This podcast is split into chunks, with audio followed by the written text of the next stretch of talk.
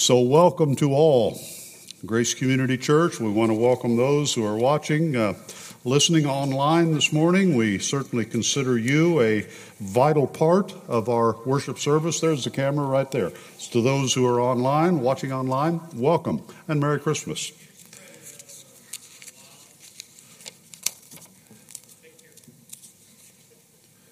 Okay. The birth of Jesus. The birth of Jesus. The day deity set foot on earth, humanity was invaded. It's quite a story, isn't it?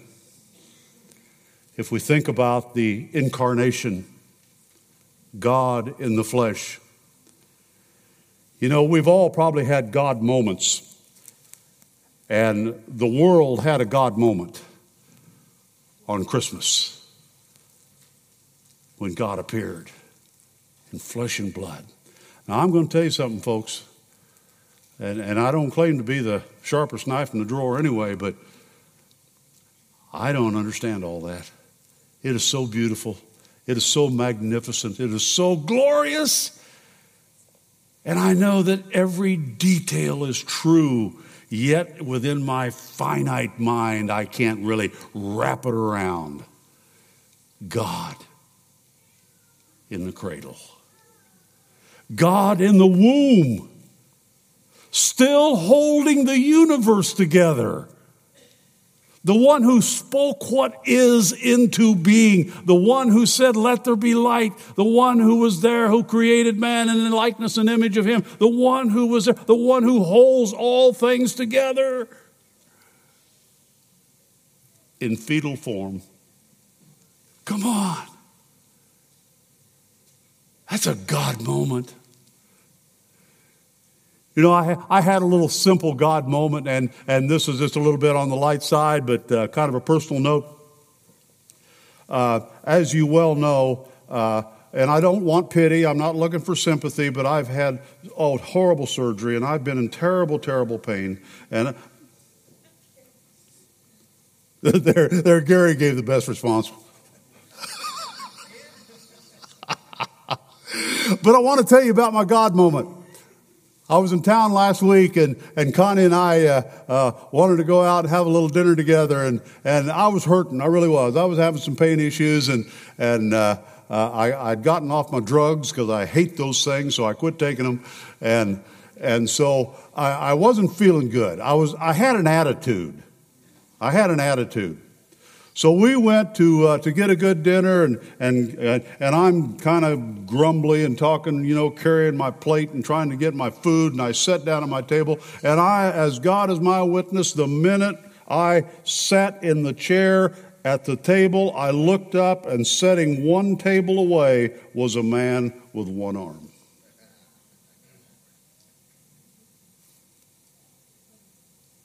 Perspective perspective.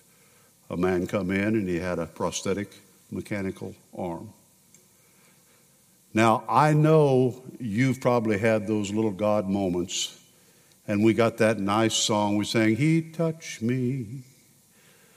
I wish God would just gently touch me once in my life instead of hitting me upside the head with a two before. Perspective perspective. But the birth of Christ is, is really about bringing everything into perspective, bringing everything into focus, and, and letting us know what's really important. What's really important, even having a little fun with the kids here this morning and talking about presents and lights and cookies and flowers and all those things. But what's really important, if there were no lights, if there were no cookies, if there were no other presents, if there were no flowers, would we still have Christmas? Yes. Yes.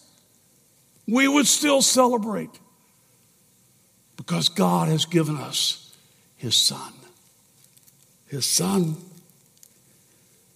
David Jeremiah says when Jesus was born in Bethlehem, deity invaded humanity, eternity invaded time, and royalty invaded poverty. The timing of his birth was a miracle. In Galatians 4, Paul writes, But when the fullness of time had come, God sent forth his son, born of a woman, under the law, to redeem those who were under the law, so that we might receive adoptions as sons. That's us.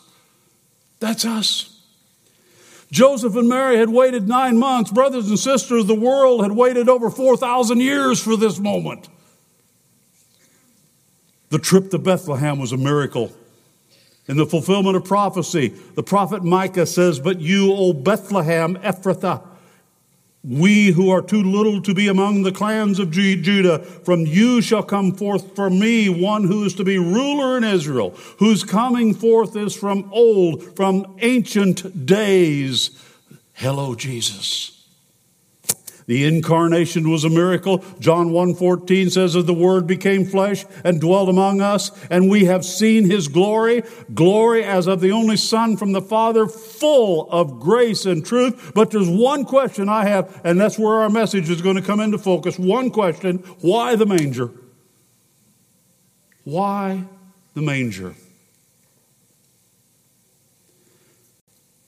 The title of the message your gift cannot be delivered until it's received. That's the process of salvation. Today we're going to celebrate the night of love, the night of grace, the day of mercy, the day of hope, the day of joy, the day that peace appeared. But we can know nothing of that until we receive the gift. Receive the gift. Why the manger? Very quickly, we're going to be in Luke's gospel. Actually, we're going to return to chapter 2 in just a moment. But in chapter 1, I want us to capture this little truth about the author under the inspiration of the Holy Spirit, Luke.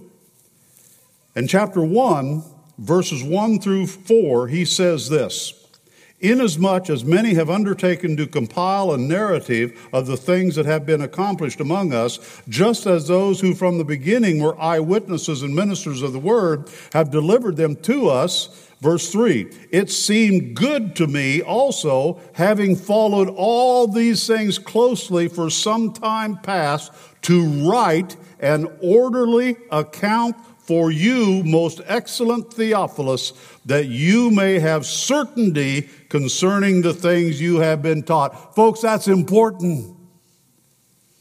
Luke says there's one thing I want you to understand. Everything that I'm about to say, everything I'm about to write is important. And I am going to be very detailed and I'm going to be absolutely accurate. Every word that's going to be penned on this paper is going to be under the inspiration of the Holy Spirit and you can believe it. You can believe it. The psalmist, after giving a great introduction into the awesomeness of God, says these words, let this be recorded for a generation to come so that a people yet to be created may praise the Lord. Isn't that awesome? That we can continue to praise the Lord for the great news, the good news of great joy. Would you stand with me, please, at the reading of today's text, Luke chapter 2, verses 1 through 7. Luke chapter 2, verses 1 through 7. Why in a manger? In those days, a decree went out from Caesar Augustus that all the world should be registered.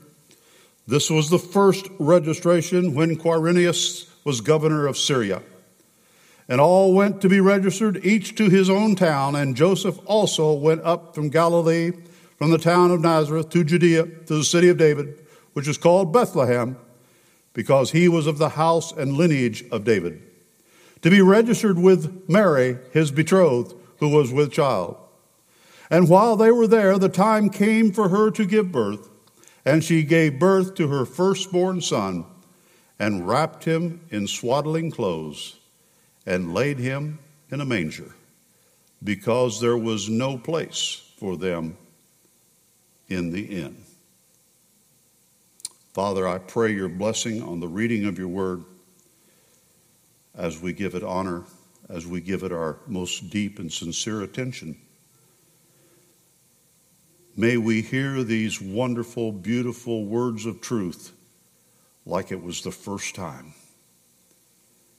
And may we just be left in awe and wonder of what a God you are. For it's in Christ's name we pray. Amen. So, what brought Joseph and Mary to Bethlehem? Well, it would be very logical to conclude, and the scripture obviously says this to, to, assert, to, to an absolute degree, that it was a decree from Caesar. But I want to know was Caesar really in charge of this whole thing? Yeah, isn't that amazing? Matter of fact, I'm not going to give Caesar any credit at all. He just happened to fall into God's plan for the unfolding of the plan, for the revealing of his plan. A decree from Caesar didn't bring Joseph and Mary to Bethlehem. No, a decree from God did, ordained from prophets of old. Augustus Caesar was ruler, but God was in charge. Caesar issued the decree, but Mary was appointed to provide the delivery. A.T. Pierson says history is God's story. It's God's story. The first thing that I'd like us to consider in this very simple message this morning why the manger? Because I believe the manger perfectly pictures the rejection of Christ. Now, I believe that the innkeeper may get a little undeserved criticism. He really couldn't do anything about being full. So we got to be careful as to how much flack we give the innkeeper. And besides, this was the biggest nights of the year, you know, biggest periods of the, of the year, any Jewish holiday or anything that was going on. And certainly a census like this would have drawn countless people to his facility. We know there was no room in the inn. Joseph and Mary probably had arrived late. It was three or four day journey from Nazareth to Bethlehem, about 80 miles. And I wanted you to think about it, and no criticism here. But how many men in here have traveled with a pregnant wife? Okay. It takes longer to get from point A to point B. It just does. A few more bathroom stops on, on the way. You know, I had a little trouble with my wife this morning.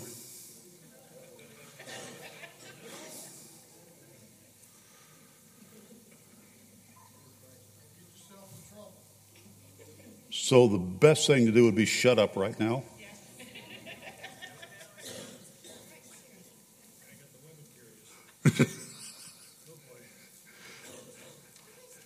There's five people in our household, and she only has four of them to get ready before herself.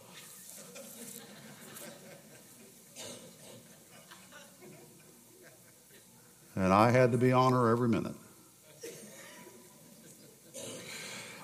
I want to thank my wife and my grandkids for the care that you have given Grandpa for the past two weeks. You guys have been awesome. You guys have been awesome.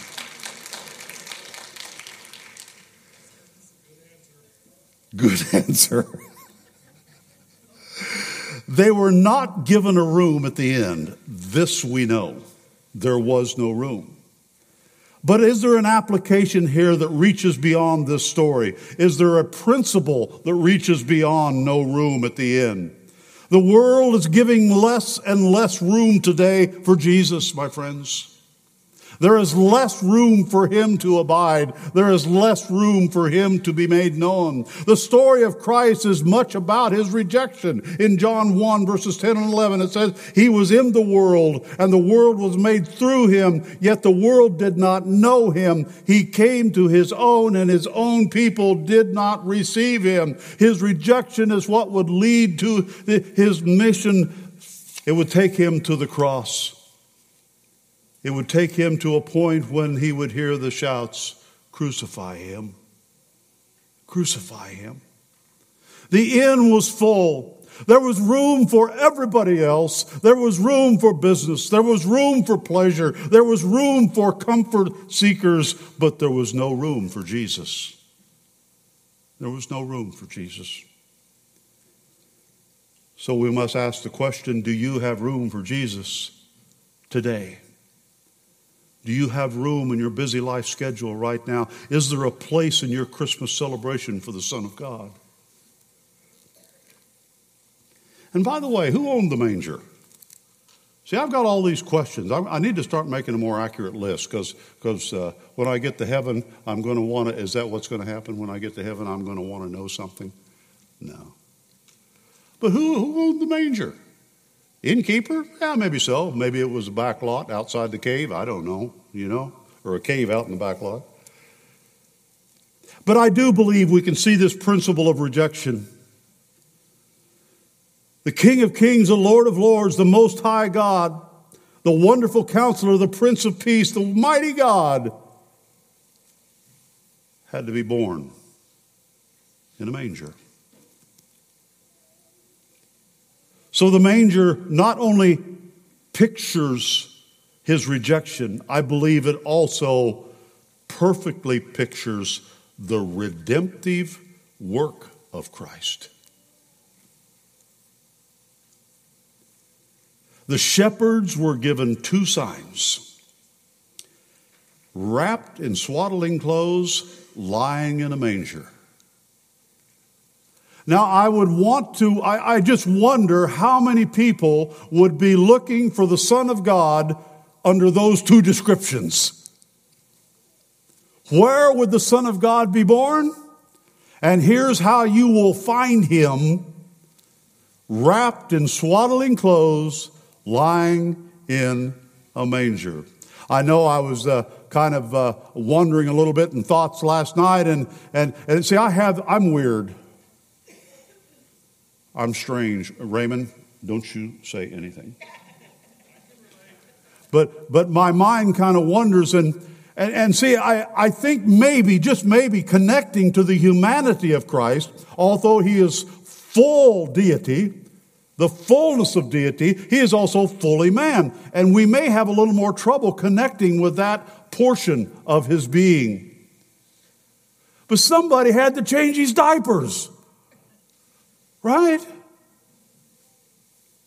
So, so there you are in, in, a, in, a, in a manger scene, in a stable, uh, a carve out in the stone, a, a cave. And Mary wakes up and said, Joseph, mighty God just left you a gift. Would you please change his diaper?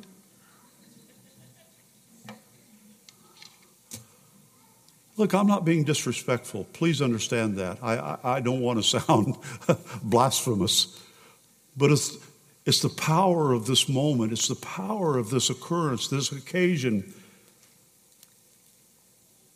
Hey, Mary, the baby's crying. Would you please feed the Prince of Peace? Can we even begin to understand that as these things were being revealed to Joseph and Mary? And we know that eight days later, a, a, great revelation would be made to Mary, but it would be made with a promise of pain and sorrow. The Son of God born in a livestock stall in Bethlehem, this backwater community of Israel in its day born in Bethlehem, Bethlehem, house of bread, is this meaning. Placed in a feed trough, and Jesus said this The one who was born in the city of the house of bread, the one who was placed in a feed trough, says this I am the bread of life. I'm the bread of life. Whoever comes to me shall not hunger, and whoever believes in me shall never thirst. And in a livestock stall, we find the Lamb of God. Does this seem to come all together here? We say, why a manger? Why a manger? And now, what echoes down and back through history, back to the time of Abraham, we can finally proclaim with absolute certainty the promise has been fulfilled. Abraham, the lamb, has been provided. John Baptist introduced him to the world when he said this. The next day he saw Jesus coming toward him and he said, Behold, the Lamb of God who takes away the sins of the world. Why was he born in a manger? It seems to fit with the Lamb of God. The revelation that John gives us records the glory of the Lamb, and I'd like to read just some select passages here in Revelations 5 and 19, and they sang a new song saying, Worthy are you to take the scroll and to open its seals, if you, for you were slain, and by your blood you ransomed people for God from every tribe and language and people and nation, and you have made them a kingdom of priests to our God, and they shall reign on earth. Then they looked, and I heard around the throne and the living creatures and the elders the voice of many angels, numbering myriads and myriads and thousands and thousands, saying with loud voice, Worthy is the Lamb who was slain to receive power and wealth and wisdom and might and honor and glory and blessing. Welcome, Lamb of God in Revelation 7 and crying out with a loud voice, Salvation belongs to our God who sits on the throne and to the Lamb. Revelations 15 and 3 says, And they sang the song of Moses, the servant of God, and the song of the Lamb, saying, Great and amazing are your deeds, O Lord God the Almighty. Just and true are your ways, O King of all nations. Two more, please. Revelation 17 and 14. They will make war on the Lamb, and the Lamb will conquer them, for he is the Lord of lords and the King of kings, and those who with him are called, chosen, and faithful. And faithful. Revelation 19. Let us rejoice and exult and give him the glory, for the marriage of the Lamb has come, and his bride was made herself ready. That's why he was born in a manger. He's the Lamb of God. He's the Lamb of God. The redemptive work of Christ is written all over the manger in this little town of Bethlehem because Christ is the Lamb slain before the creation of the worlds. Thirdly, the manger perfectly pictures the reachability of Christ. This speaks of his access. There are no restrictions in coming to Jesus, folks. And I want to warn you very clearly you cannot and must not try to be pre qualified. Pre qualified. Jesus is a come as you are Savior come as you are Savior, a come as we are Savior. There are no restrictions. There are no special qualifications needed. Just come. Just come. Shepherds in the fields were the first ones to announce, to bear witness and announce the birth of the Son of God. The lowest of the lowly, the dirty, smelly old shepherds were the first ones there. Why? They fit well at a manger. They fit well in a manger. The bottom of the social strata go to the least of communities, villages in the kingdom to worship this Messiah. Luke 2 and verse 20 says, And the shepherds returned, glorifying and praising God for all they had heard, seen, as it had been told to them. Welcome, good shepherd. John 10 records the words of our Savior when Jesus proclaimed himself to be, I am the good shepherd. The good shepherd lays down his life for the sheep. I am the good shepherd. I know my own, and my own know me. You know, there's a great question, and I've, uh, I've presented it before, I know, and, and it comes from a great, you talk about a children's song as we sang Away in the Manger this morning. Jesus loves me, this I know, for the Bible tells me so. I think just a little turn on that brings some new perspective. Jesus knows me. This I love.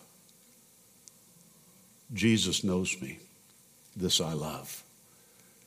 Because you see, Jesus said, There will come a day when many will say, Lord, Lord. And I will say, Away from me. I never knew you.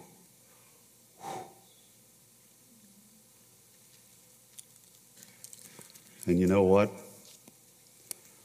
I try to, and have always just naturally had a pretty open book lifestyle. There probably isn't a whole lot about me that you don't know, but there's a whole lot about me that you don't know. And there are some wicked spots in my heart that probably only God knows, and I pray that you reveal them to me very quickly so they can be eradicated. Because only God knows the depth of a man's heart. But I do know this Jesus knows me, and Jesus loves me. And I hope and I pray that you can all say that with full confidence. Jesus has been welcoming, welcoming those who come ever since.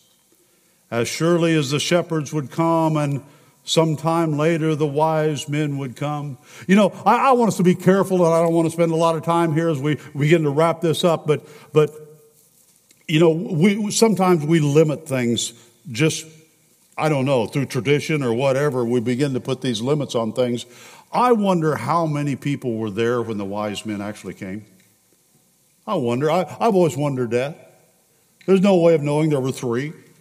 We know there were three gifts, but we have no way. And, and, if every wise man, having a status that they would have had in that day, would have probably had their own entourage, they'd have had their own accompanying helpers and everybody else.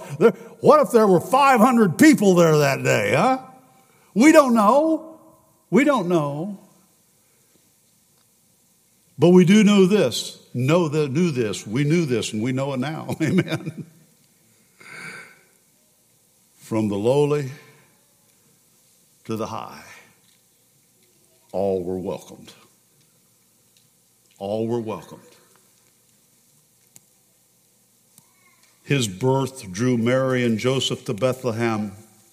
His birth drew angels from heaven. His birth drew shepherds from their fields and flocks. His birth drew wise men from the east. His birth drew interest of kings and rulers. Has his birth drawn you? And it's because of his death and resurrection that he has been drawing men ever since. And he gives us these, this promise in the sixth chapter of John's Gospel. All that the Father gives me will come to me, and whoever comes to me, I will never cast out. Brothers and sisters, do you hear that promise? God gave his Son to us.